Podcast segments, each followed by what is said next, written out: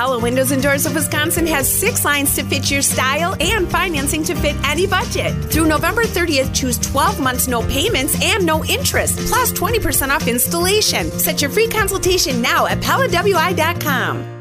Live from the Annex Wealth Management Studios at historic Radio City, this is the Jeff Wagner Show.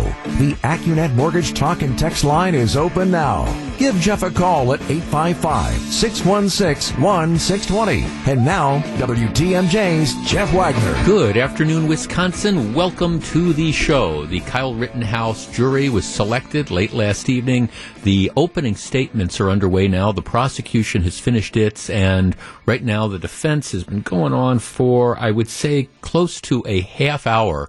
It is an interesting perspective on this, and I've been try, trying to follow this, and we're we're going to we're going to spend a lot of time over the next week or so, you know, covering the developments in the trial. But opening statements are very, very important because they're the chance for both the prosecution and the defense to give a roadmap of what they think the evidence is going to show.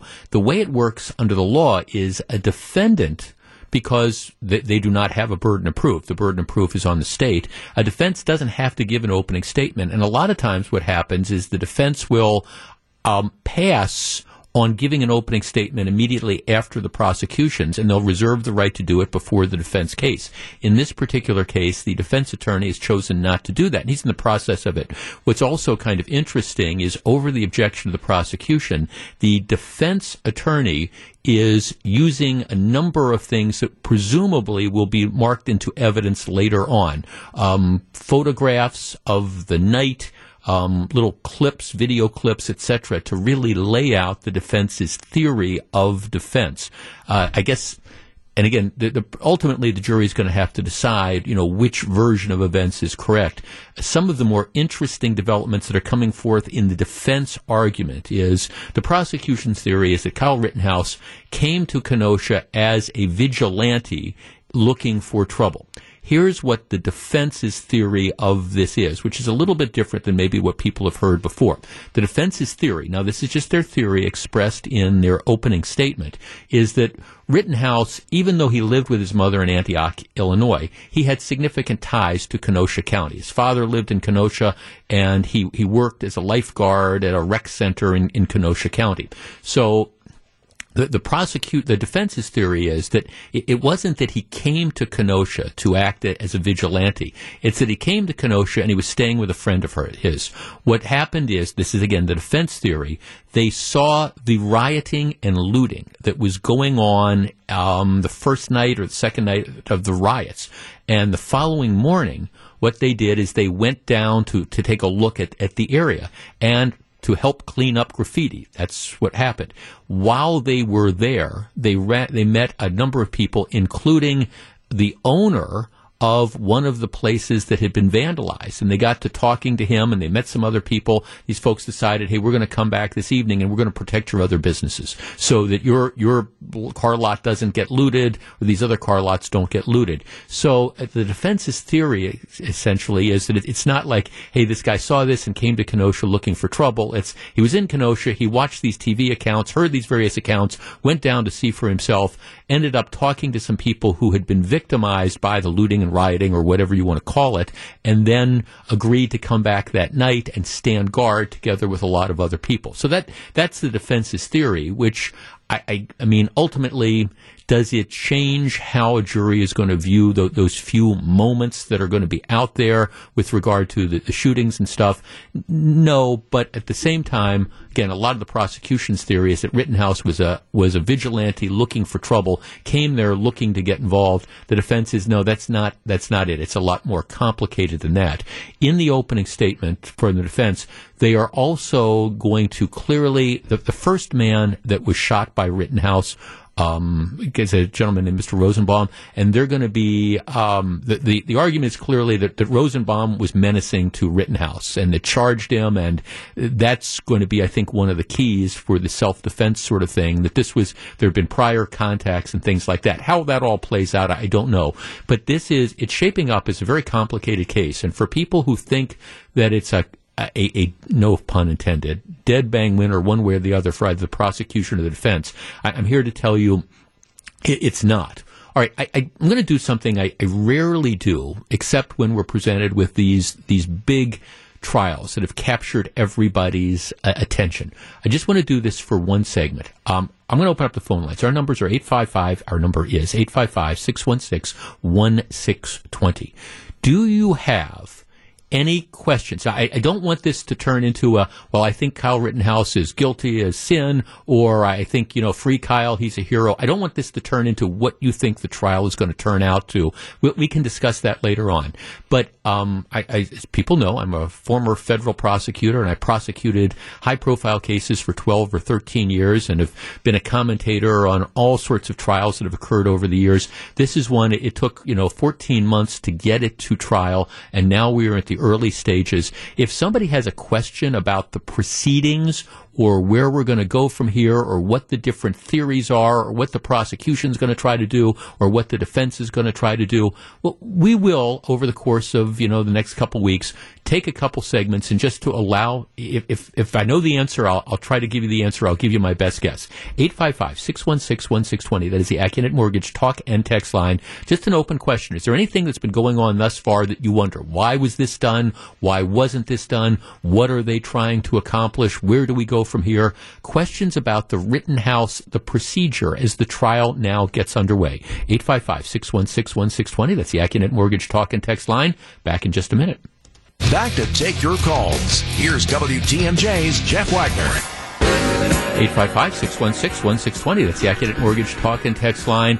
Um, yeah, right now it's an open line. I rarely do this, but I know we've been talking about the Kyle Rittenhouse situation for essentially since it happened over 14 months ago. The trial has now started. I admit I'm kind of fascinated by it. I'm watching the live feeds. I've been listening to the arguments. The, the theories are, are markedly different as to you know why Kyle why Kyle Rittenhouse was there and, and what led him to shoot the people that he shot.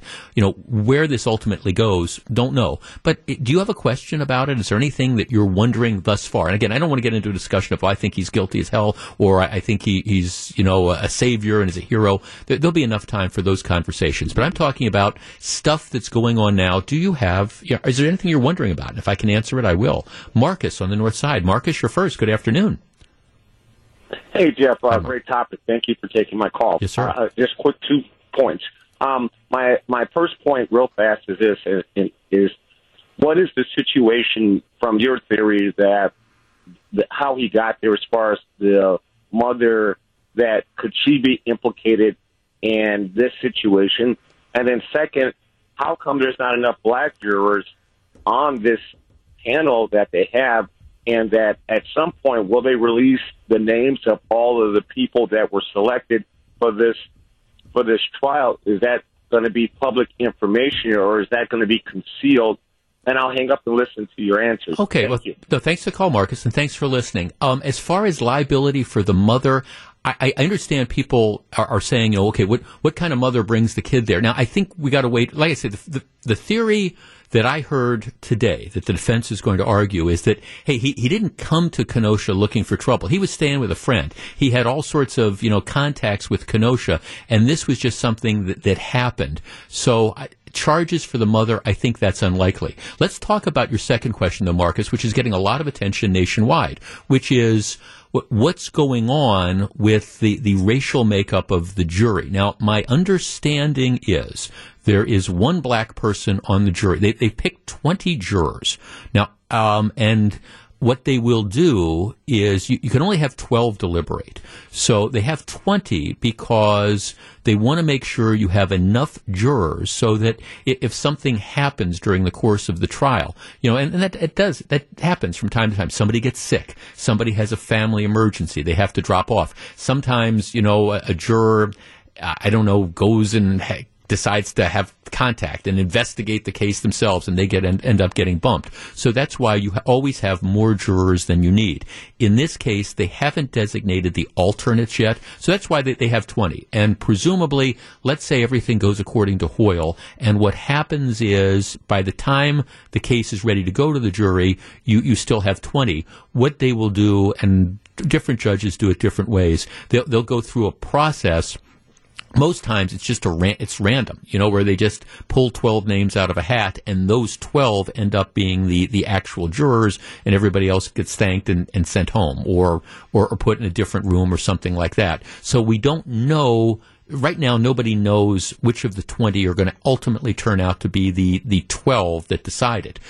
The racial makeup is, is sort of an issue. Now, what happens is you don't select when you call jurors, you don't select jurors. You don't say the clerk, the, clerk of courts, for example, just goes off the jury list, and, and you don't check to see what race they are, what gender they are, whatever. In this particular case, for the 150 people that were assembled, I believe there are only two blacks. Now, that doesn't, you know, Kenosha is about what Kenosha is about 90% white. So that's, you would have thought that there would have been at least a couple more black people in the jury pool, the, the overall pool. Um, so that's how many people they had to work with, and there is one black person out of the 20. That's statistically a little bit low, but it, it's not intentional. And as a matter of fact, you couldn't, it wouldn't be constitutional to go out and say, okay, we need to find more black people, and so let's bump, bump a bunch of white people or Hispanic people or whatever. I, I do. I, I, will say this. I, I, think I was a little disappointed in that just because of public perception and stuff. I, I, think it's unfortunate that there's not a couple more members of minority groups, people of color on the panel, but it, it's not any sort of conspiracy that caused it. It's just, it, it's just the random luck of the draw the people who got picked. And, and, let's face it, Kenosha is a predominantly white county. It's not just drawn from the city of Kenosha; it's drawn from the county. So you, you know, your ob- the odds of getting a large number of members of, uh, of, of people of color was never going to be great.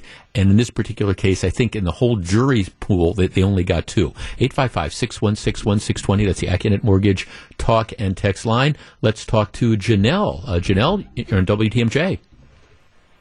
Hi, Jeff. Hi, Janelle. Um, actually, uh, your previous caller kind of uh, asked the exact question that I was going to ask as it pertained to um, Kyle's mother, but maybe if I can rephrase it a different sure. way and just out of a legal curiosity, what, because um, these shootings occurred when he was underage, right? Correct? He was 17. He was 17. Um, who's 17. So, what is sort of like the legal order of operations in terms of culpability? Like, uh, there was curfew there, for example. So, in theory, couldn't anybody who was out past curfew um, be be charged with that? And if any minors were out, out past curfew, wouldn't they? You know, I, I guess maybe if you could clarify a little bit, even just broadly, sure. how parental or guardian um, right. legality pertains to to children who commit well, crimes potentially. Right. Yeah. Thanks for calling. In, in this case, it, really. In this case, I, I, don't think there's there's liability. He, I mean, he's 17 years old. I, I, think you'd really be stretching to try to find parental liability. Now, a, a, number of people. get. I don't know the circumstances that caused mom to, to bring him to Kenosha, and you might say it was bad judgment and things like that. But we we, you know, we have we have crimes in the city of Milwaukee, as I talk about regularly, that are committed horrible crimes. They're committed by 13 and 14 and 15 year olds, much less 17 year olds, and, and, you don't have the conversation. Here, we're going to charge mom or we're going to charge dad. And and yes, it's true that there there was a curfew, and theoretically, I guess you could have charged everybody that was there that night with with violating the the curfew. But as a practical matter, they don't do that. I'm just saying that from from a perspective of trying to find legal liability for the mom, I, I, I don't think I think that's kind of a red herring. I don't think that that's going to be a, an issue with regard to this trial. Now, again, I understand people might say, you know, what kind of mom lets her, her 17 year old kid get go into a situation like this? You know, why why would she let him do it in the first place? And that, of course, is a different story. Um, here's an interesting text, and, and it is in many respects it's a sixty-four thousand dollar question. Jeff, in your opinion, will Rittenhouse testify himself? I can't see him getting off if he doesn't tell his story. That's that's an interesting point because first of all, the jury will be instructed that a defendant is presumed innocent until proven guilty by the state beyond a reasonable doubt. There is no obligation to testify on behalf of a defendant, and um, a jury will be told that if a defendant chooses not to testify, you can't use that fact against them. Now, that's what the instructions say. In a case like this, I think I, I, I agree with the general premise that regardless of how you instruct a jury, a jury is going to want to hear from the defendant. If the defendant's defense is, I I was afraid for my life. I thought I was getting attacked. I felt I had to do this. I, I think, you know, clearly the defense is going to try to get the elements of that theory in by the photographs, by the arguments, by the testimony of other witnesses. I, I think as a practical matter, and this is before any of that evidence has come in, I think a jury is going to want to hear from Kyle Rittenhouse. Now, they're not under an obligation to testify, and the, the problem, of course, if you put Rittenhouse on the stand, I don't know what kind of witnesses he's going to be, and you also open him up to cross examination, and, and maybe that opens the doors for all sorts of things. So it's a very risky move to put him on on the stand.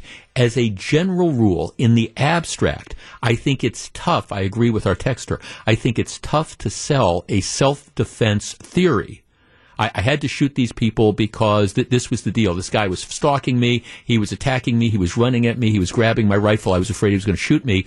You can make those arguments, but I think the jury is going to want to hear from a defendant. That's just, again, regardless of how you instruct the jury. So if, if the decision is made not to put him on the witness stand and just to try to make that argument and say that the state hasn't proved its case, I guess it, it really, it's too soon to tell. If you were asking me, do I think that if you're going to try to sell that defense as a general rule, do you need to put the defendant on the stand? Yes, as a general rule. Now, maybe the way this trial proceeds and cross examination, it doesn't become necessary. But regardless of instructions, I, I do think the jury's going to want to hear from Rittenhouse. I mean, I, I, just think that's the way that I, I think that that's just human nature here. Um, Jeff, I'm surprised that the trial is being held in Kenosha County. No change of venue. Yeah, v- change of venue means you, you move it.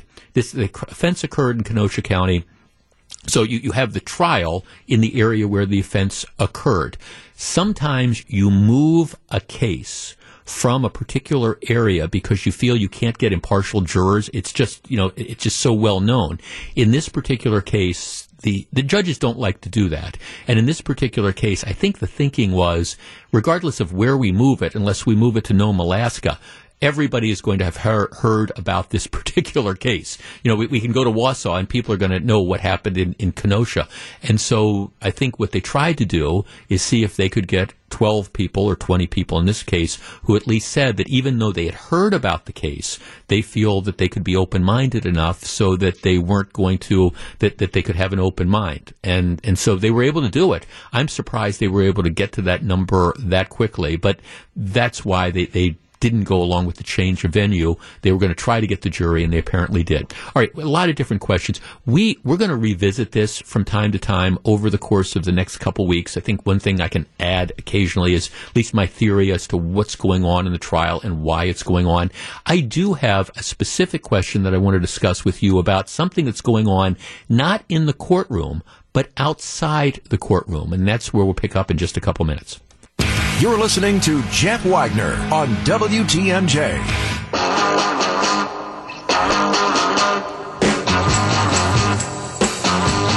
So, very glad to have you with us. All right. Now, one of the things that I was thinking of as I was watching the jury selection in the Rittenhouse case yesterday is would, would I want to be a juror? Now, I, I look, I, I, understand there's no way anybody's ever going to put me on a jury, but I'm thinking if, if I was just somebody who sells insurance and who lives in Kenosha County and I get that jury notice that says, say, you show up yesterday morning at eight o'clock in the morning or wherever, and I'm sitting there and I all of a sudden find out, hey, I'm in the jury pool for the Rittenhouse case.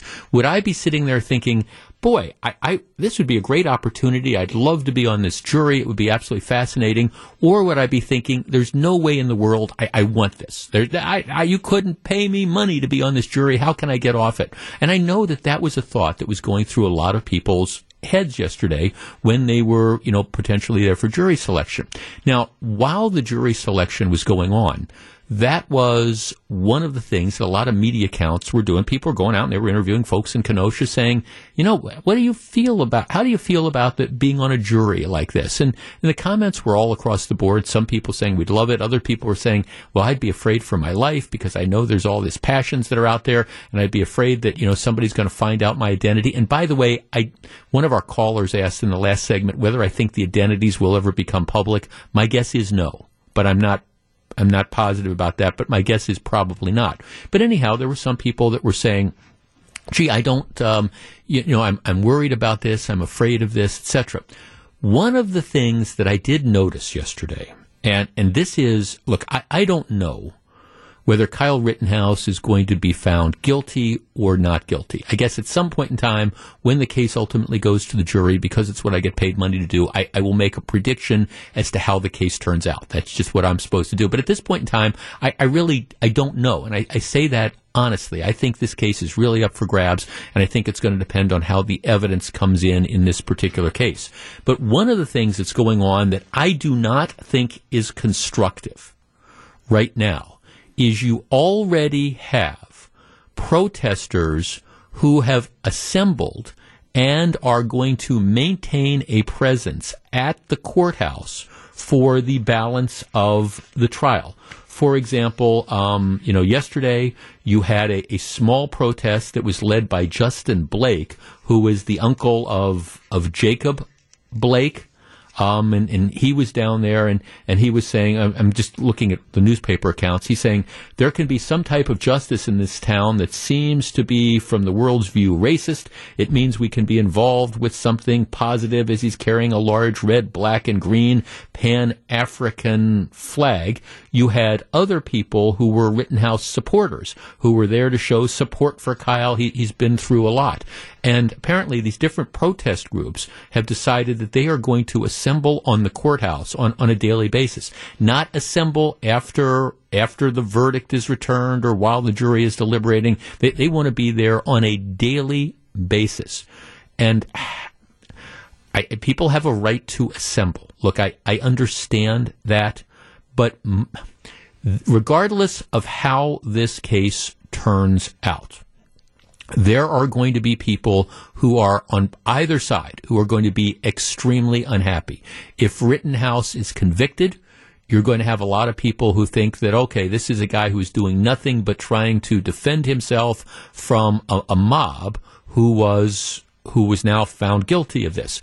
On the other hand, if he is acquitted, you're going to have a lot of people who are going to be extremely unhappy saying, look, we have now just declared open season on people who are, you know, uh, showing up at the, these protests. So this, this is a very volatile situation.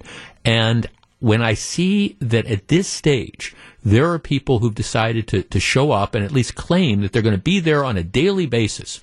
You know, my, my point is, I guess my question is, what, what do you think you're trying to accomplish? What is the goal of being there on a daily basis to show support for Kyle Rittenhouse or to show support for the prosecution? What, what, what do you hope to accomplish? Do you hope to intimidate the jurors who might see you? At some point in time yesterday, they there was some chance that you could even hear inside the courtroom. Well, if I was the judge in that case, and, and that happens during the trial, something you know, you got to shut that down somehow. But the the presence of of protesters, and again, this isn't a question about whether or not people have a right to do something. It's about whether or not this is the right thing to do, and whether or not showing up and staging protests while the trial is underway. I, I, candidly, I don't think that's good for anything. I, I, just, I don't think that's good for Kenosha. Don't think it's good for the judicial process. I, I think there's nothing good to come of this.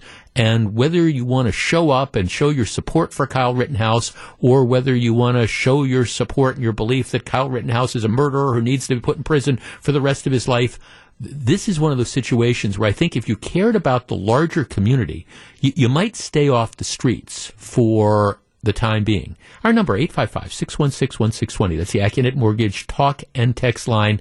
You know, daily protests at the courthouse while this trial is going on seems to me to, the best way I could put it is, it's not constructive. What do you think? 855-616-1620. We discuss. Jeff Wagner on WTMJ. 855 616 1620. That is the Accunet Mortgage Talk and Text line. I, I, there, there are protesters who are already outside the, the courthouse in Kenosha urging uh, justice for the, the quote unquote victims of Kyle Rittenhouse or, or justice for Rittenhouse or whatever. I don't think at this point in time that is helpful. Let's start with Mike on the Northwest side. Mike, you're on WTMJ. Hi, uh, good afternoon, Jeff. Hi, Mike. Uh, my thoughts are they they want an unbiased jur- jury, right? Right. And then they got these protesters outside that are trying to bias the public or the media or whatever. Uh, I just think it puts a blemish on the justice system and on the whole procedure. Uh, if they want to protest, put them in a park somewhere like a half a mile away. They can do all they want over there, but keep them out of there and keep this clear and on focus on the justice process. Well, you know, it's, Uh, it's interesting you say that, I, Mike. I'm sorry, it, it, it's just annoying. Well, you know, it's well, it's interesting you say that. I'm looking at the account of, of the jury selection in the Chicago Tribune this morning, for example, and this, this is what they write. They say potential jurors yesterday confessed fears about publicly deciding the case, including concerns about how the public will respond to the verdict. Some described fearing for their own safety, saying they borrowed cars or caught a ride to the courthouse so no one would know what their personal vehicles looked like. You know, jurors should not be under that kind of pressure. You know, that that's you know, jurors shouldn't be worried about, gee, it, how is the public going to perceive my my verdict? They should decide the case one way or the other. I'm with you based on the evidence that's presented in the courtroom. And if the purpose of protest, regardless of what the pro, the people are, which side they're on, if that if that is to influence and try to sway the jury, I'm with you. I, I think if they get loud enough you, you maybe have to look at saying, okay, can we figure out a way to move these? I mean, people have a right to assemble, but they don't have a right to try to disrupt or influence a court proceeding. So, Well, speaking of that, I think that these jurors, you know, even if they have borrowed cars or whatever, people are going to tail them or whatever, and uh, they're going to find out who they are anyway if they really want to. So Well, I- I'd be afraid to be on the jury. yeah, no, th- thanks. Well, a lot of people were. I mean, I, I mean, a lot of people were incredibly reluctant because, look, let's let's let's face it. The the, the judge and the you know everybody's going to say you have to decide this case based on you know what goes on in the courtroom. But again, let us be honest. We live in the real world. The, the jurors the, the jurors know what happened in Kenosha. I mean, I think everybody is familiar about you know the the outbreaks of violence and stuff that have occurred you know across the country over the last couple years. And I, I mean, clearly, I'm, I'm sure that's in the back of their minds. How will this verdict be perceived? If we acquit Kyle Rittenhouse, is that going to be the start? Is that going to be the the the match that lights the fuse? That's going to start, you know, more more misconduct or more looting. On the other hand, if we convict Kyle Rittenhouse, is that going to be is that going to be a fuse? And then you're going to have all sorts of other people, the militias that are coming into town to protest. Those those are issues there, and and you want to try to get the jury as far away from thinking about that as possible. And I guess if, if you've got like protests and counter protests that are going on and the jurors have to drive by them to get into the courthouse or whatever, it, it's just not constructive, which is why I just wish these protesters, at least at the moment, the, the people that want to send messages, whatever those messages are, th- there'll be a time for that later on, but just let the court system work. You don't need to be down there. You don't need to be getting on television every day because you know that's what's going to happen. You don't need to be in the New York Times every day talking about, well, we're here for this or we're here for that. That's not constructive to the process. Let's talk to um, Connie. Connie, you're on WTMJ. I, I agree with you. Um, I, I, I'm all for protest. Okay, um, uh, freedom of speech. Mm-hmm. But I think, I mean, for God's sake, the trial just started. Uh, Yeah. If you want to be out there to show your support later on, when you know when the jury's deliberating and they don't have to hear it. Yeah. Right, or, or Uh, drive by then- it or whatever. Yeah, I, I'm. I- Yeah, you know, then all fine and good, but for God's sake, I was on a trial years back and was scared to death because we were sending somebody away for life and just having his family members in the courtroom was scary enough to me yeah. Uh, because I live in Milwaukee, and you know darn well Milwaukee's a small town, Right. so you're going to run into these people that are looking at you. Yeah. I can only imagine what it would be like to be a juror and have to be terrified for your life. Right, well, hopefully, every I mean, time that you're going in there, and you shouldn't be intimidated by by either side. Right. Now, Connie, and that's it. Now, hopefully, I mean, I mean, hopefully there's precautions that are taken and stuff, but, but that's why I, I go back to my basic premise. This, it's the protests at this point in time, regardless of what side they're on, it, it's not constructive. And if, and I understand the people, you know, who are behind some of the protests say, well, we're just trying to call attention to issues and, and we want this all to be peaceful and stuff. Well, okay, if you really believe that, then what you should do is go home. What you should do is go home and let the justice system work. And, you know, not, not be there trying to, you know, send a message or get your faces on television or, you know, be written about, like I say in the Washington Post or, or whatever. Let the process work and let the jury system work and let the evidence be presented in the courtroom as opposed to here we want to use this kind of a, as a to demonstrate what our particular cause is. Because if you want justice to be done showing up and demonstrating at the courthouse on a daily basis while the trial is going on that that's that's kind of counterproductive if that's really what you want. We'll see how this all works out. This is Jeff Wagner Live from the Annex Wealth Management Studios at historic Radio City, this is the Jeff Wagner Show. And now, WTMJ's Jeff Wagner. Interestingly, for people who follow the stock market, the Dow Jones Industrial Average up 147 points today, but more significantly, that puts it over 37, over 36,000. And um, I, I think that it, I, I'm not sure what the record all-time close is, but if it closes over 36,000, if it's able to sustain these gains from today, it's going to be close to that, if not at that, which is a good thing for people who are invested in the stock market. All right, I want to revisit something we talked about in a diff- from a different perspective yesterday, because I got some interesting responses, and I thought it was worth going back to. The um, it's funny how a lot of times we, we lose historical perspective. Let me back into this topic. All right, I am I am old enough. I was too young to serve in the Vietnam War, but first of all, I consider myself to be a student of history, and I'm also I'm a child of the '70s, so I, I understand and remember what the different protests were like over the years.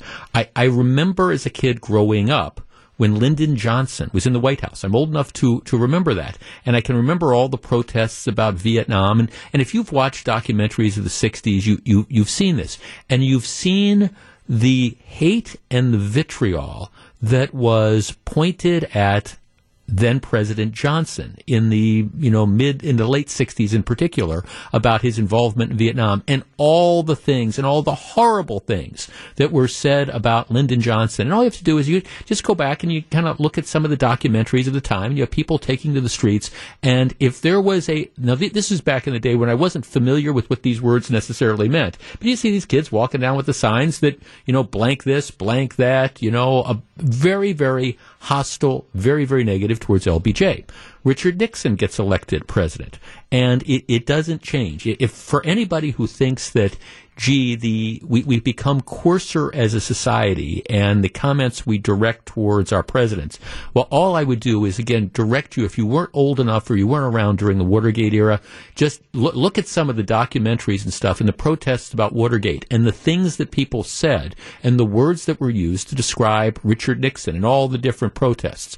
Uh, no question about it. Okay, flash forward. So then let's think about, I mean, just more recent times.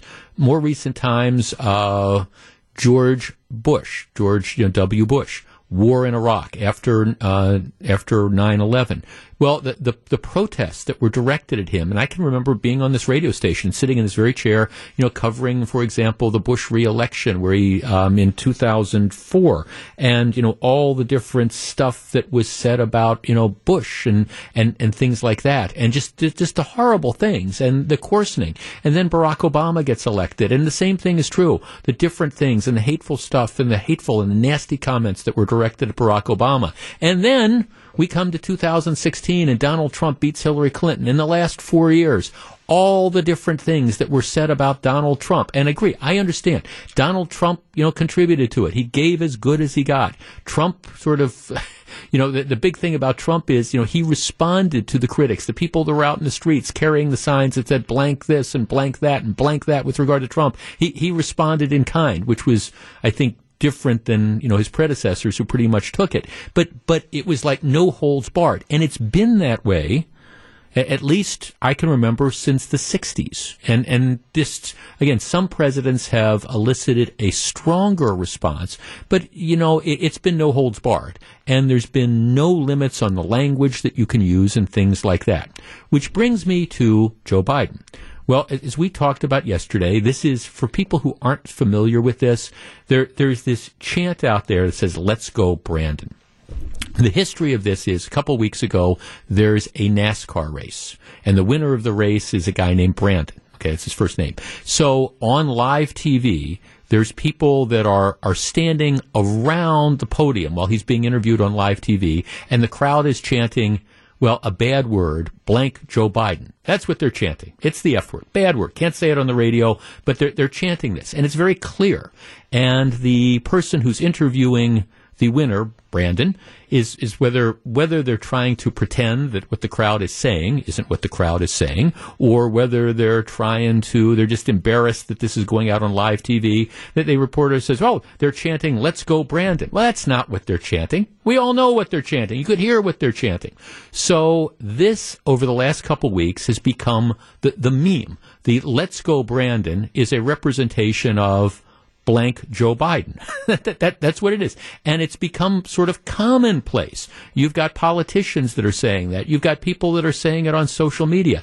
It's, it's sort of a PG version of what people were saying about Donald Trump and Lyndon Johnson and Bill Clinton and Barack Obama and George Bush and on and Richard Nixon for, uh, again, the last 50 years. But this is like the PG version of this which brings us to the story about Southwest Airlines. On Friday, there's a flight, Southwest Airlines flight from Houston to Albuquerque. And if you've ever been on Southwest Airlines, and I'm a huge fan of Southwest Airlines, they're, they, the pilots and the flight attendants, they, they try to be funny. They, they try to be jokey with the crowd. And I, I could give you countless examples of that, but they try to be funny and stuff. So the pilot, as they're landing the plane or something's coming over the announcement, and the, the last thing he says is, let's go, Brandon. All right, which is again the meme for, you know, blank Joe Biden. Well, interestingly enough, there's an Associated Press reporter who happens to be on this flight. And her story is that she was actually working on a story about, oh my gosh, isn't this terrible that, you know, this is, this is the, this is what people are saying and how disrespectful the president. So she hears it. She apparently makes a beeline, tries to get into the cockpit. Well, that's not going anywhere. And she's told that, you know, no, you're not getting into the cockpit and, you know, you, you have to leave. And if you try to pursue this, you're going to be arrested. So she writes this story that's out there this is what the Southwest pilot said. And then it kind of takes off and it becomes viral. For example, I'm looking at one of the tweets um, that's out there. This is out of the New York Post. Here's what somebody writes. Um, there is something absolutely chilling about a Southwest Airlines pilot signing off with Let's Go Brandon. It's the reckless and cult like behavior that, left unchecked, festers and evolves into actions like people trying to overturn a free and fair election. It's reckless and cult like behavior like this. So, this is how it is perceived on the left. Now, my guess is if the person who's texting this was old enough to be protesting Lyndon Johnson or Richard Nixon or George Bush or Donald Trump, they would have probably been in the streets saying a lot worse than that. But now people saying, let's go, Brandon. Oh, this is this evil cult. How dare you say things like this? All right, our number, 855-616-1620. That's the Accunet Mortgage Talk and Text line. Southwest says it's going to conduct an internal investigation. Some people are saying we're never going to fly Southwest again because the pilot did this. Here is my take on it. Should the pilot have gone into political stuff? He shouldn't have. I, I, I think he was wrong. Should he be fired? No. Should he be disciplined? No. Should they tell him, don't do this again. And then send out a reminder saying, look, we encourage you to be jokey and friendly and stuff, but just avoid politics because you're going to have people out there on either side who just absolutely have no sense of humor regarding this at all. And they will be offended and they will accuse I don't know, the people who say, let's go Brandon of being part of a dangerous cult. 855 616 1620. That's the AccuNet Mortgage talk and text line. I guess I just find this whole debate to be sort of interesting. I find it to be, I mean, given the things that have been said about presidents during the course of my lifetime, Let's Go Brandon to me is a pretty PC version of all of this stuff. Should the Southwest pilot have said it? No. Should there be anything more than a talking to and telling him not to do it again? That's how I think you resolve it. What do you think? 855 616 1620, which is the AccuNet Mortgage Talk and Text line. Your Maserati is waiting this October at Potawatomi, win a 2021 Maserati Levante or a share of nearly 300000 in cash and prizes. Play all month for entries, Tuesday and Saturday prize drawings, and a November 6th grand finale. Drive your dream. Win your Maserati at Potawatomi. Visit paysbig.com slash Maserati for details. Must be 21 years old and a club member to play. Welcome back to Jeff Wagner on WTMJ. You, you know, there's a lady in Grafton and a matter of fact, I think she called in to Scaffidi show a couple days ago, who, has got a sign in her front yard that, that actually says, you know, blank Joe Biden but but it doesn't say blank. It says the, the word. Now, I candidly, I just as I often say, just because you have a right to do something doesn't mean it the right it's the right thing to do. And I think that's over the top. I, I just you know I, I wouldn't want to live in my neighborhood you know, with, with somebody that's got a sign, whether it's Joe Biden or Donald Trump or, or whatever. I, I think that's over the top. This whole let's go Brandon thing, which is a PG reference to that, that sentiment, that, that's something different. Now, I, I guess, do I think for example, on the Southwest airline that the pilot should have in, in, injected himself into politics? No. I, I, think he shouldn't have. But of course, all the, this outrage. Oh, they, these, this is. I, am the Associated Press reporter. I'm going to storm into the cockpit to get a, a, response on this. Oh, you know, lighten up for goodness sakes. And then some of the comments. Oh, this is a reckless cult type behavior that leads to you know insurrections. You know, you, you really need to get over yourself and have some sense of history, given the way that political leaders have been referred to. That this kind of PG thing is harmless. Now, having said that I, I in, in a business setting, you know, you're working for the airline. I think the pilot was wrong to have said that. So the question is, what do you do to him? And my response is, you whistle him aside, and maybe you send out a memo saying, "Look, you know, we, this just just knock this off because you know people feel very strongly about this one way or the other. Just don't get in the middle of this. If you want to be jokey and clever, do it in a fashion that doesn't invoke politics. 855-616-1620. But the idea that people are calling for him to be fired or I'm never going to fly Southwest again you really need to get over yourselves. Jeff, I'm a Biden supporter. I think the Southwest story is completely overblown. Should the pilot be fi- fired? Absolutely not. Did I like what he said? No. Will I still fly Southwest?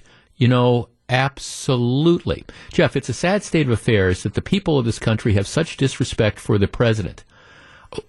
Okay, I, I, you know, that, that's why I kind of went through this this history lesson about, you know, this is, you know, one, one of the things that, you know, comes, and, and I mean, I just went back to Lyndon Johnson. I, am sure if you go back in history and, and you look at, I don't know, the way people viewed Abraham Lincoln, for example, when we were in the middle of the Civil War. I, I, think that that would probably be a lesson in, you know, disrespect for, for presidents. And you could find all those different examples o- over time. And I guess given, given that, you know, um, let's go Brandon seems to me to be pretty harmless. But having said that, I mean, I, you know, I think it's wise to tell employees at companies, pilots at Southwest, just avoid politics. But that's it. Jeff, I saw reports that the pilot actually said, let's go Braves instead of let's go Brandon. Regardless of what he said, I think it's being blown way out of proportion. Yeah, I, I think that that's I, I, think that that's true. I, I don't know. I mean, I heard those reports as well. Don't know about that, but um, that's it, Jeff. I understand the presidents have needed to take criticism, some foul. I think the "Let's Go Brandon" has gone too far. I was at a high school football game with a group of ten year olds who were chanting it. Um, well, okay, that's um, that's that's it, Jeff. I just think it's disrespectful. Well, okay, it, it is it is disrespectful, but the thing in, in a free country, you get to be disrespectful. That that's that's the thing. You get to say things if you don't like Donald Trump. You get to say things if you don't like Joe Biden. You get to say things if you don't like Lyndon Johnson. You get to say those things. And I guess my only point is that I think Let's Go Brandon is a lot less objectionable than a lot of the things that have been said just over the last four years, much less over the last 50 years. Was the pilot right to say it? No, because you shouldn't be injecting politics into this. Should he lose his job? Oh, no. I mean, absolutely, you know, not. So I think, you know, that's how you, you know, th- that's how you have to, um, I think that's how you have to handle it. Um, let's see, 855-616-1620. That's the Accunet Mortgage talk and text line. Jeff, have you not watched what's happened to political discourse in the country and seen what happens when politics spills onto commercial airlines? It's the last place for this sort of joke to be taking place, especially from the pilot. I, I understand. That's why you tell them, don't do this again. That, I, that's why you tell them that. But for everybody who, to me, firing somebody for something which is, I think you could make a strong argument that it's innocuous. Yes, it offended the Associated Press reporter. And yes, she wrote a story about it. And then, yes, you know, it ended up going viral and you have people saying this is like a cult sort of thing. Well, I, I and maybe it offended some other people who were on that plane. And that, that's, that's why Southwest should say, knock this off and don't do it again but at the same time, um, this idea that okay, we're going to make you lose your job, etc. Jeff, the pilot was foolish to say what he did, but the media is making way too much out of this. I'm sure he was taken to task by personnel, but to fire him or even suspend him, I think is taking it too far. And I guess that's I I agree with you know that. That's the whole issue. Jeff, per normal, liberals can dish it out, but they can't take it. No, the pilots should not have said it, but overall, this is nothing compared to what we have heard before. Well, I think there's an element of that. Jeff, wasn't Robert De Niro always in public getting applauded when he used the F word and directed at Donald Trump. Yes, how quickly we, we forget. You know, remember that, that was the big thing. De Niro would say that and he would be applauded and we were told that, well, that might be a little bit coarse, but still, this is how we feel about, you know, President Trump and we deserve it and he deserves it. Well, that's part of discourse. That that's the reality. And I guess I look at Let's Go Brandon as being kind of harmless. It will run its course and there will be other sort of phrases that are, you know, going to come up. But this idea that, oh, this is terrible that people are saying this about Joe Biden. Well, I mean, again, people have been saying this about presidents and people in large numbers have been saying it about presidents. And my guess is, like I say, some of the people who are pretending to be most offended about Let's Go Brandon, if they are of a certain age and if they came of age in the 60s and 70s, my guess is they were out in the streets saying much, much worse things about Lyndon Johnson or Richard Nixon. Just saying. Jeff Wagner on WTMJ. A lot of people weighing in on the Let's Go Brandon story. Jeff, I agree with you. I love Southwest, normally enjoy their employees' humor.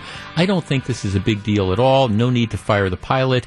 Go Southwest, but stay away from politics. Yeah, see, that's, that's the way I think you, you handle this. This is, of course, I think blown out of proportion because you've got an Associated Press reporter who's got her own little agenda and she's appalled. And then, of course, you've got people who are appalled by this and they've got their own agenda and all. to, to me, was the employee, was the pilot in this case correct? No, he just stay away from politics. There's all sorts of other things that you can joke about, and th- that's the way you handle it. You talk to the pilot, you tell him don't do it again, and I think most people would feel that way. As for me, I'm scheduled to be on a Southwest flight Saturday. I'm not canceling my flight because some pilot somewhere else said, let's go Brandon.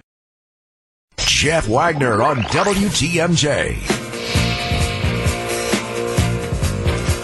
Welcome back. The Rittenhouse trial is back in session. The first witness the state calls, and as a, as a former prosecutor, you you always want to start off on a high note. Um, that that's you, you want to start off with a witness that's going to set the, the stage for the, the trial and the, you, you want to build from there. And the, worst thing you can do is put on a witness who is going to go south on you or something like that. When, when I was trying cases, I, in the beginning of the trial, you, you want to start off, like I say, you want to find somebody that you thought was going to be pretty much unimpeachable.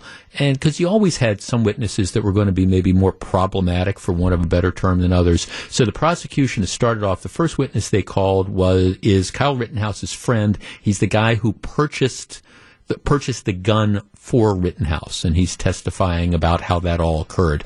And so that's that's the background. So be interesting to see because, like I say, the the guy is a, is a friend of Rittenhouse's. It'll be interesting to see what what if anything happens on cross examination. All right, as Mike Spalding was just telling you, there are today is is an election day. We've been hearing about this for the longest time, and and it's I've, I've always cautioned when you look at, at national elections, for example, off year um, elections are sometimes people read more into them. But I mean, off year election, for example, the midterms are next year. In most states, you have, like in Wisconsin, next year, next November, you, have got the U.S. Senate seat that's currently occupied by Ron Johnson. That's going to be up. All the congressional seats are going to be up. Um, half of the state Senate right? A third of the state senate, I guess, half of the state senate is going to be up. All of the state assembly is going to be up. The governor's race is going to be up. But in some states, a handful of them, New Jersey and Virginia, for example, the they're they're in the these off year elections. They're in the odd years, and so this year. You've got the Virginia's governor race, which is going on, and we've we've talked about this before. Virginia is a state that used to be kind of a purple state, and it would swing back and forth between Republicans and Democrats lately it's been a state that has been dominated by by Democrats. And what you've seen in eh, for example in the presidential election in 2020, what you saw is Joe Biden carried the state by about 10 points. And and what happened is a lot of voters who were conservative to moderate voters, particularly suburban voters, I think they, they just they didn't like Donald Trump. That that's just the bottom line. And even though they might be inclined to vote Republican, they voted for Biden, not so much I think because they love Joe Biden, but because they, they didn't like Donald Trump. And in any event, Biden won Virginia by ten points going into this year, the general perception was that um, the Democrat candidate for governor is going to win handily.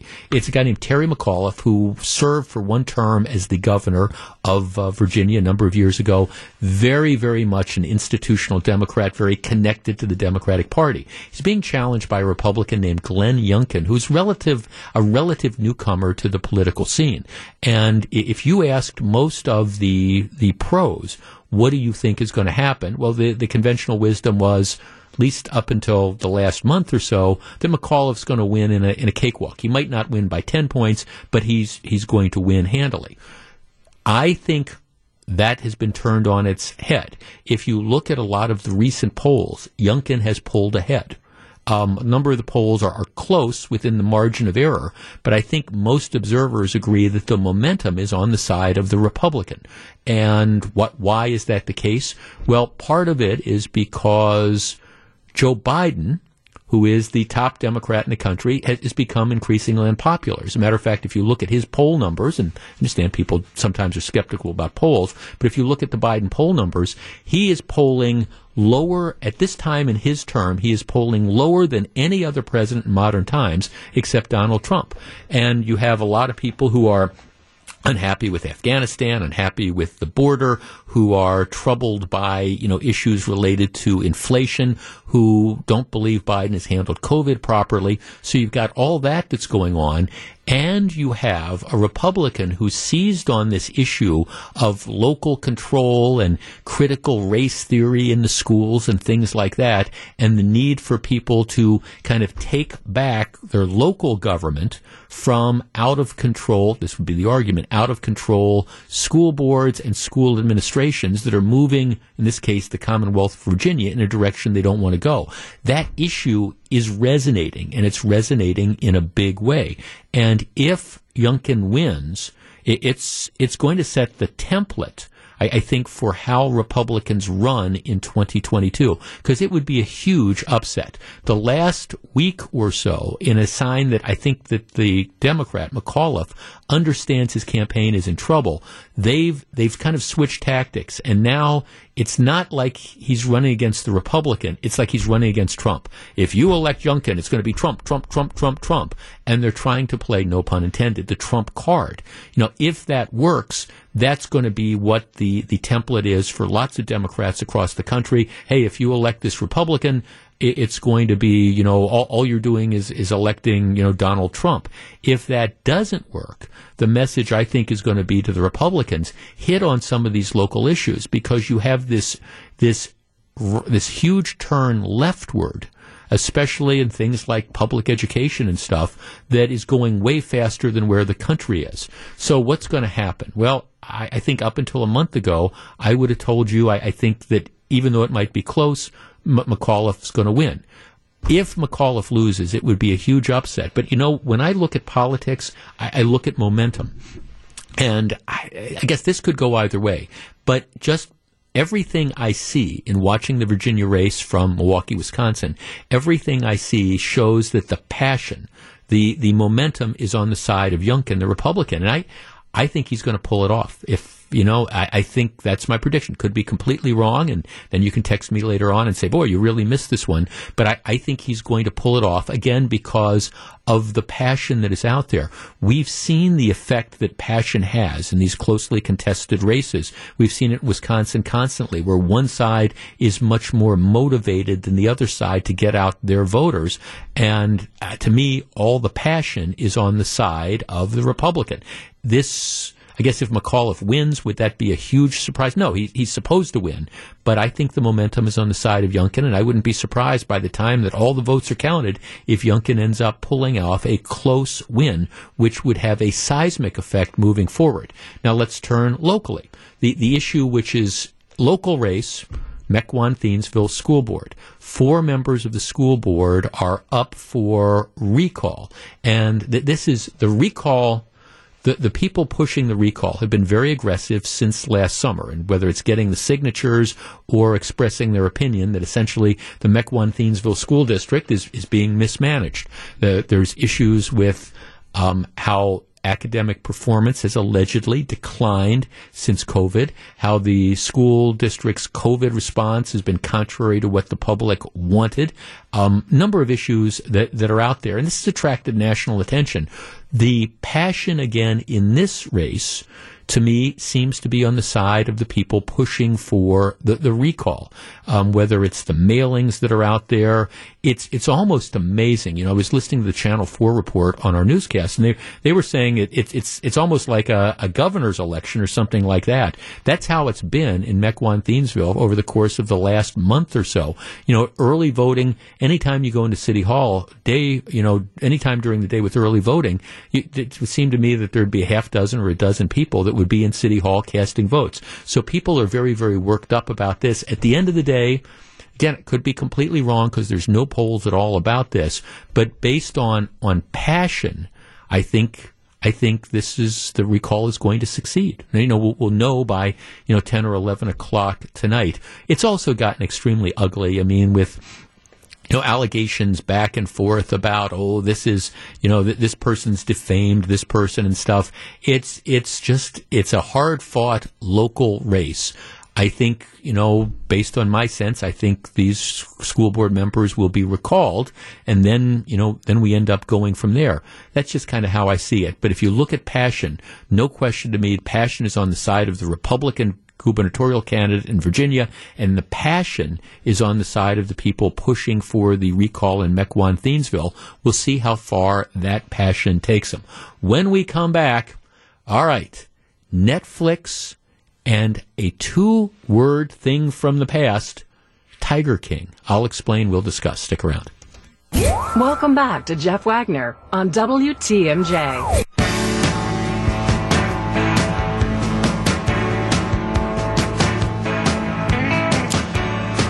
All right, I'm not proud of this. I'm not not proud of this at all. But I, I fessed up to this year or two ago. It's, one of the many streaming services I have. Netflix is one, and and I, I resisted the urge to watch this right away, but it became such a pop culture phenomena. I did not think I could do my job w- without wading in on this. And so what I did is I, I started to watch the show, figuring, okay, I'll watch you know, 20 minutes of it, and then I'll, I'll, just at least have an idea of what's going on, and I'll, I'll be able to talk about it or address it. But I, I admit, and I'm not proud of this, started watching the show, got hooked, and ended up binge watching the entire eight or ten episodes or however many there were over the course of a day and a half. And, and I, I, fully acknowledge that I, I, wanted I wanted that time back. it was just it was this ultimate guilty pleasure. I couldn't believe that I was watching this, but I ended up getting sucked in and, and, and doing doing this and watching it. At the end of the time, I thought, wow, I can't believe I did that. What show am I talking about? Tiger King. Tiger King, of course, if you will remember, this this was viewed. It premiered on Netflix right before the pandemic hit big time, March of 2020. The first four weeks that Tiger King was on Netflix, it was viewed by 64 million households. That's not people, that's households. 64 million people watched Tiger King. And for those of you who did not see Tiger King. It followed the story of Joe Exotic. Um, his tigers and other big cats that he had at his Tiger King Park in Oklahoma, and it it it showed the conflict between him and this woman named Carole Baskin, who was a fellow exotic animal park owner, you know, who was trying to get the park shut down, and, and it featured all that type of stuff. And you had a whole cast of characters involving, I mean, Joe Exotic and stuff, and, and they were all just one was more bizarre than than the other. And then, of course, it, it sort of played out that ultimately what happened is that Joe Exotic, his name's real name, his real name is Joseph Maldonado Passage. He ultimately then he got convicted of hiring a hitman to try to murder this Carole Baskin, and now he's in prison for you know decades and stuff like this. So that but that, that trial and stuff and what happened to him, that only kind of came up at the very end of the thing. The animal rescue thing or the animal sue is, has now been shut down. They're all gone.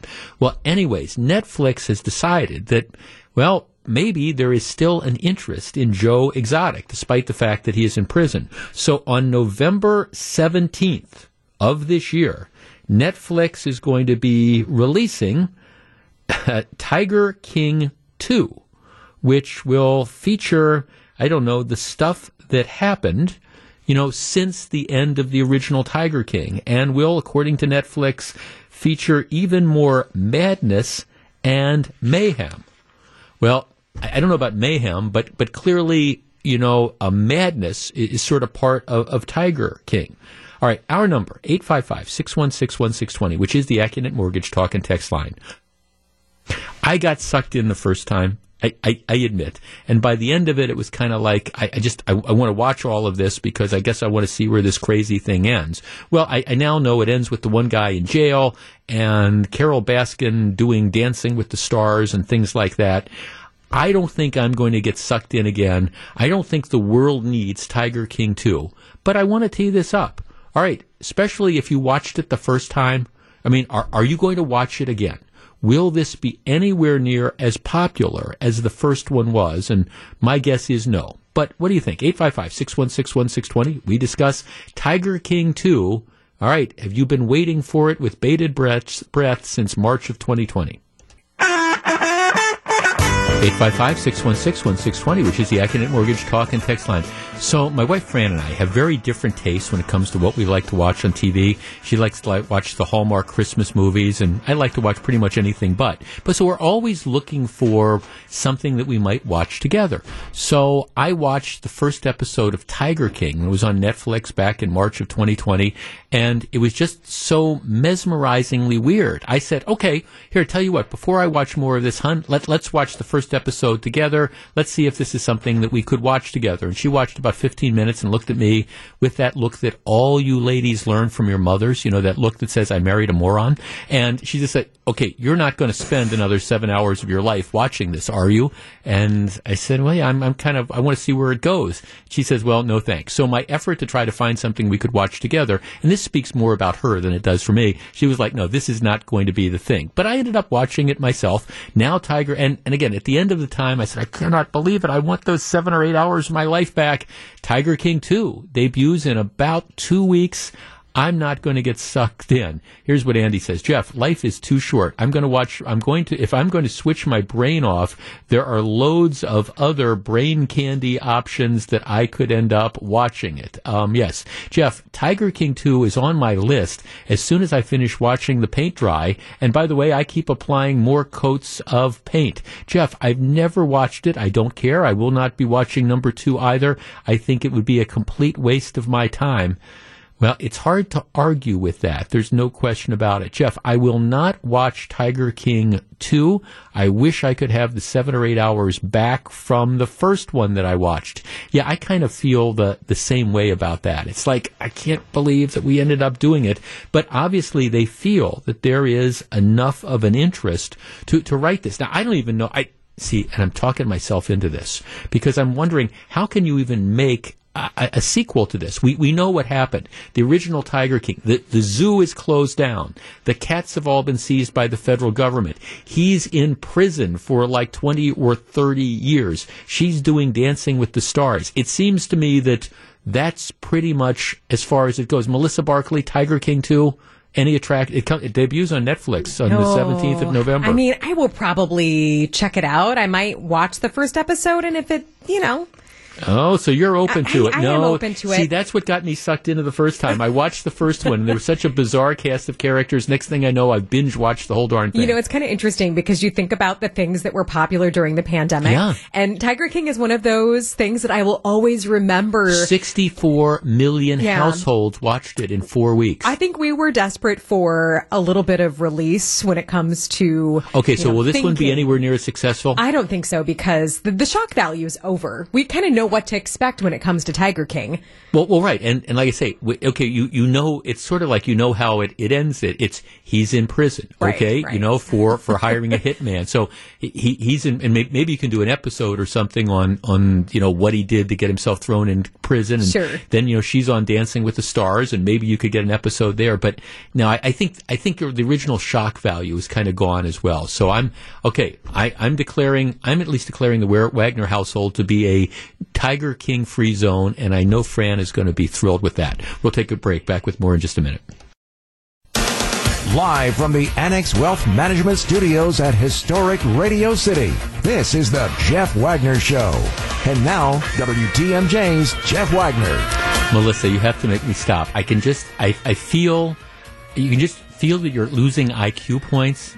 So here, here's what I've been doing. I've been all, all day. I've been watching the Rittenhouse trial, right? And I've got closed captions on, and I, I don't happen to be on our feed. I happen to be on some YouTube feed because it's where I just I got on, so that's how I've started. And it, it's it's got an open thing where you can view people's comments. It's one of these like chat things that's mm-hmm. going on.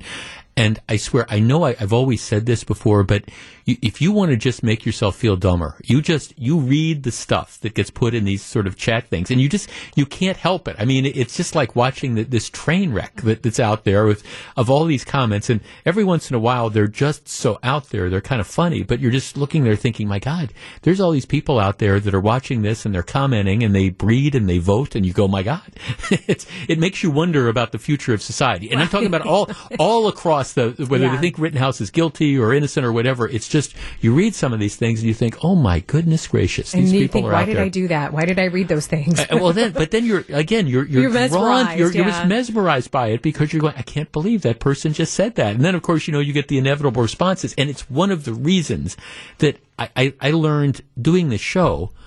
By the way, did you know that this is uh, this week is the anniversary? We start the 24th year of the show full time here. at Are you WTMJ. serious? Well, Yeah, congrats. I didn't the- realize that. Right, they Yeah. p- proving that you know P.T. Barnum was wrong, and you can fool some of the people. All of them. Yeah, this we start the 24th year. Oh, my my that's show. amazing. I, I've been at TMJ. I started like in July of '98, but the full time show.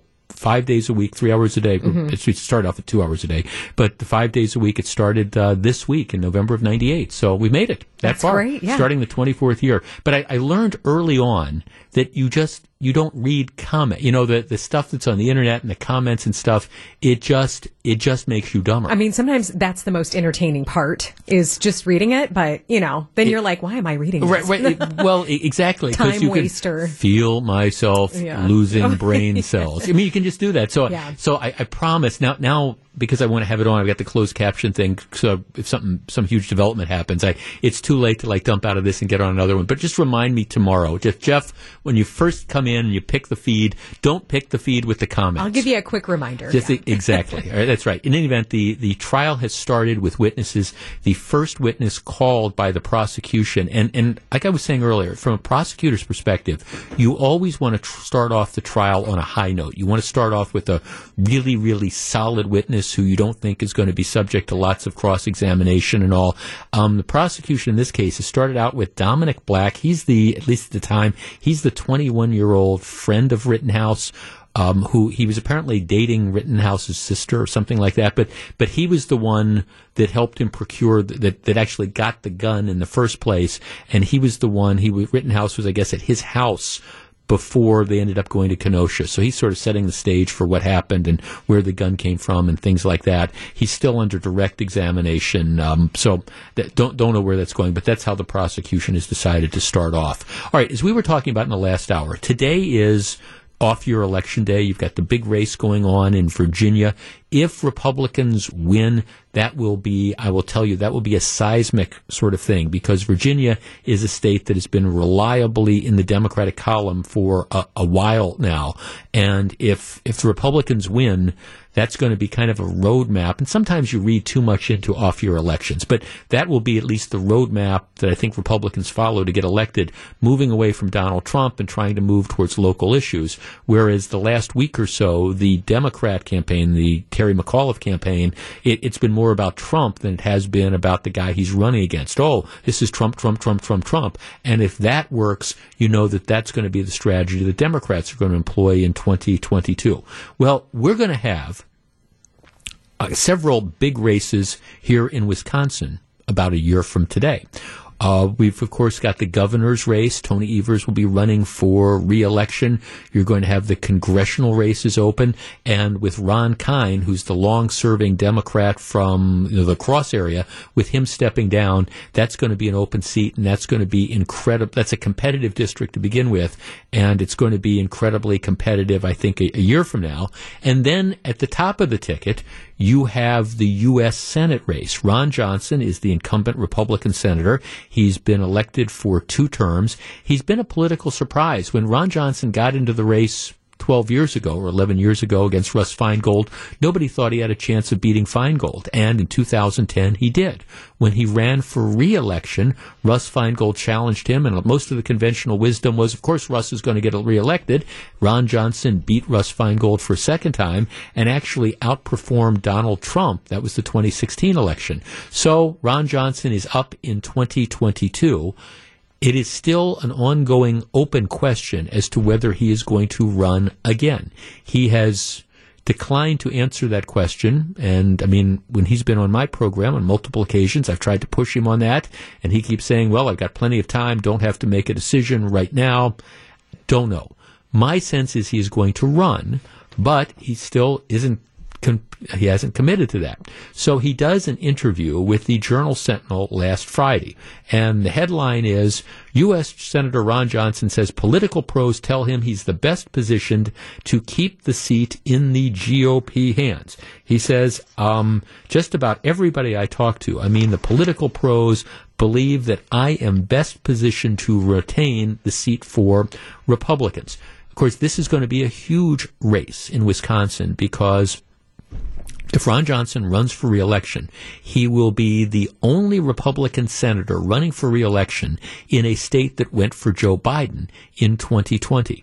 Obviously, because of a variety of factors, Ron Johnson's being targeted. You can't watch TV nowadays without seeing some attack ad that's being run by some liberal special interest group against him. And, you know, as soon as one set of ads go off, it seems like another one goes on. So he, he's very, very controversial for a lot of reasons. He continues to maintain that he has not made a decision as to whether he's going to run again. But I want to take one segment of this program and allow you to give him some advice. If you were one of the pros advising Ron Johnson, if you were one that had his ear, would you tell him to run again or not? 855-616-1620. That is the Accunet Mortgage talk and text line. And I guess the key question in deciding whether you're going to run again, assuming that you, you want the job, and I haven't heard him say anything that suggests that he's ready to retire, the fundamental question becomes, do you think you can win? 855-616-1620. Can Ron Johnson win if he seeks a third term in the U.S. Senate? We discuss in a moment. Jeff Wagner on WTMJ.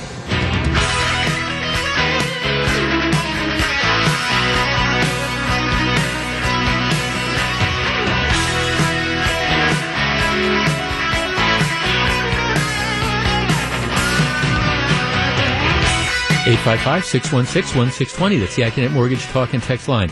Okay, U.S. Senator Ron Johnson still apparently undecided about whether he is going to run for a third term. The clock is ticking. And my comment has been for the last several months that I think if, if the senator is in the race, he should say that he's in the race because there, there's a lot of people out there that are beating him up really bad, and he needs to be in full time campaign mode. And if he's not going to be in the race, that's fine. He needs to get out of the way and allow. I don't know, a variety of other Republicans who might run to start raising money and get in the race themselves. I, I just, I don't think the delay is, is, helping because I do believe he needs to be campaigning aggressively if he's going to get reelected. And like I say, if he's going to step aside, that, that's all well and good, but he needs to do it in order to allow candidates to start to build statewide networks. You've already got like a dozen or more Democrats that are out there running ads, raising money, building campaign organizations. But if you had the ear of the senator, would you tell him the fundamental question, run or not? He says political pros tell him he's the one who is best positioned to keep the seat in Republican hands. 855-616-1620. Let's start with text. Jeff, I don't think Ron Johnson should run again. I voted for him last time. However, the way he continually backed up Trump, even after the Capitol riots, that's going to cause him not to get reelected. I think he needs to announce that he's not running so a qualified Republican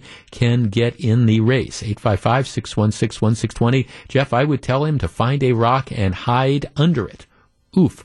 Jeff, with Biden numbers so low, I think he can in fact win. Well, there's there's no question that just like in 2018, even though Donald Trump was not on the ballot, I, I, think it was a, a referendum on Donald Trump in 2018 in Wisconsin. As I've argued before, I think that's one of the reasons that Tony Evers won in 2018. It wasn't because Tony Evers inspired passion among a large number of Wisconsin voters. It was that Wisconsin voters, particularly in Madison and in Milwaukee, with the emphasis on Madison, didn't like Donald Trump. And they were going to run out to the polls and they were going to vote for anybody, or at least vote against anybody that had an R after their name. And in this case, Scott Walker happened to be the one that they took a lot of this out on. And I, I continually believe that it was that passion that I talk about a lot when it comes to elections. That passion, we're going to run through a brick wall to send a message against then President Trump. That's what I think benefited Tony Evers. So I guess part of the question is, will Republicans be equally as motivated to send a message and run out and vote against anybody with a D after their name. 855-616-1620. That's the Accunet Mortgage talk and text line. Um, Jeff, I believe he said he would run for two terms. I'd like to see a politician actually do what they say, run for two terms. Um, I have nothing against him, but I think he needs to step out of the way and let someone else run. Now, he, again, he, and, and that's a correct comment. He announced originally that he was only going to run for two terms. He's saying that, you know, he's reconsidering that because you know, he feels that um, situations have have changed and that, you know, he's needed more than ever. 855-616-1620. Linda in Fond du Lac. Hi, Linda. You're on WTMJ. Linda. Good afternoon. Hi, Linda. I've been a hello. Yeah, go ahead. I've been a long time supporter of I've been a long time supporter of Ron Johnson in the past, but based on the way he handled things following the election this year, particularly around January 6th, then I don't plan to support him in the future. And I think it'd be a good idea to give other Republicans an opportunity. Okay, when you say the events around January 6th, you don't. Th- what are you saying? That he didn't, you don't think he took the the stuff that happened at the Capitol seriously enough? That's correct, and also the fact that you know he didn't announce that he was going to uh, certify the election or, or vote to certify the election. Yeah. Yep, yep, yep. Thanks for the call. Well, that that's clearly going to be, you know, an issue that's out there. I mean, I've said this on the radio before, and I, I mean, I've been a supporter of Ron Johnson for for years. I think um, some of the fights that he has picked over the last year kind of baffle me because I, I guess I understand where he's coming from, but to me, it, it's. I mean, I argue this with politicians all the time. I there, there was a, there was a local politician, as a matter of fact, who jumped into an issue.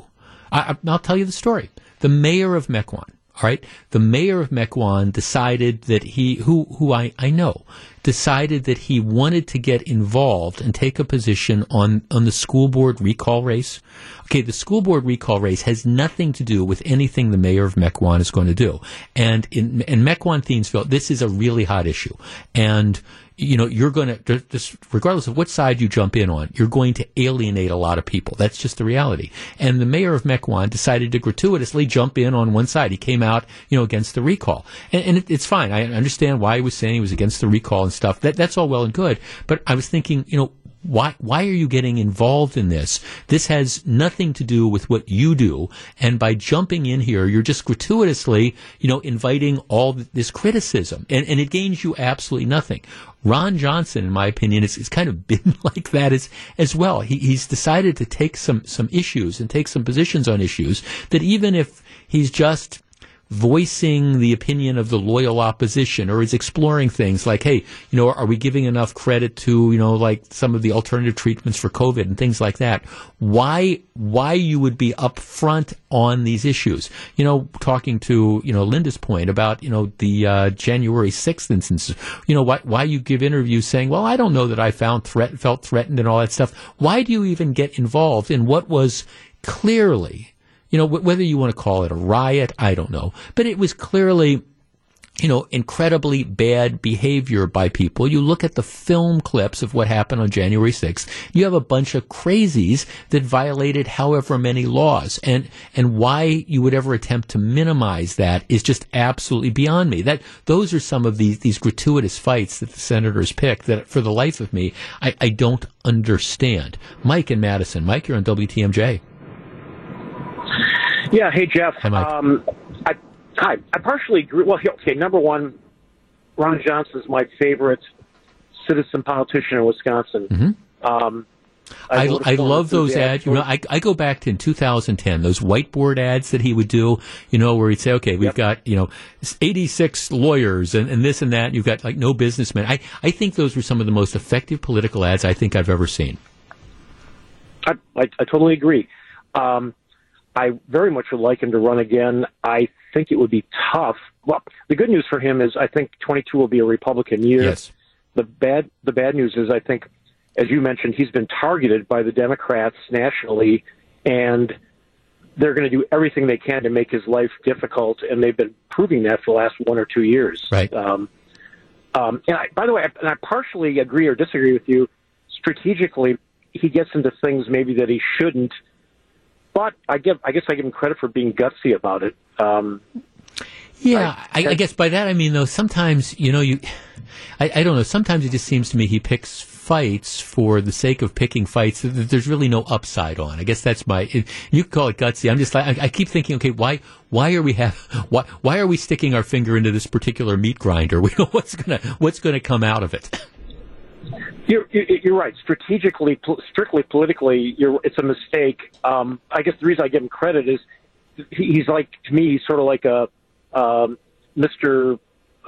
Like the name of the movie, Mr. Smith goes to Mr. Washington, Smith the Jimmy Stewart char- character. Sure. Right. I think right.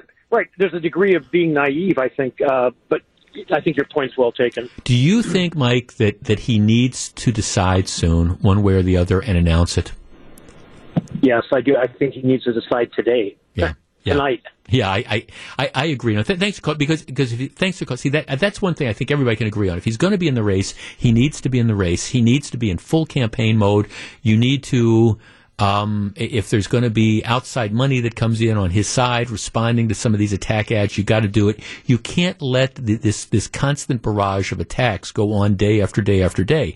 And if you're going to pull out for whatever reasons, if you're not going to run for reelection, you need to clear the decks and allow other candidates to emerge and start raising money because the other side is out there doing this uh, aggressively. So, I mean, I've been saying this for a while, and I, I agree with Mike. If, if I, I think you know, sooner he announces it, the better, and it probably should have been months ago, one way or the other. Back with more in just a minute. This is Jeff Wagner.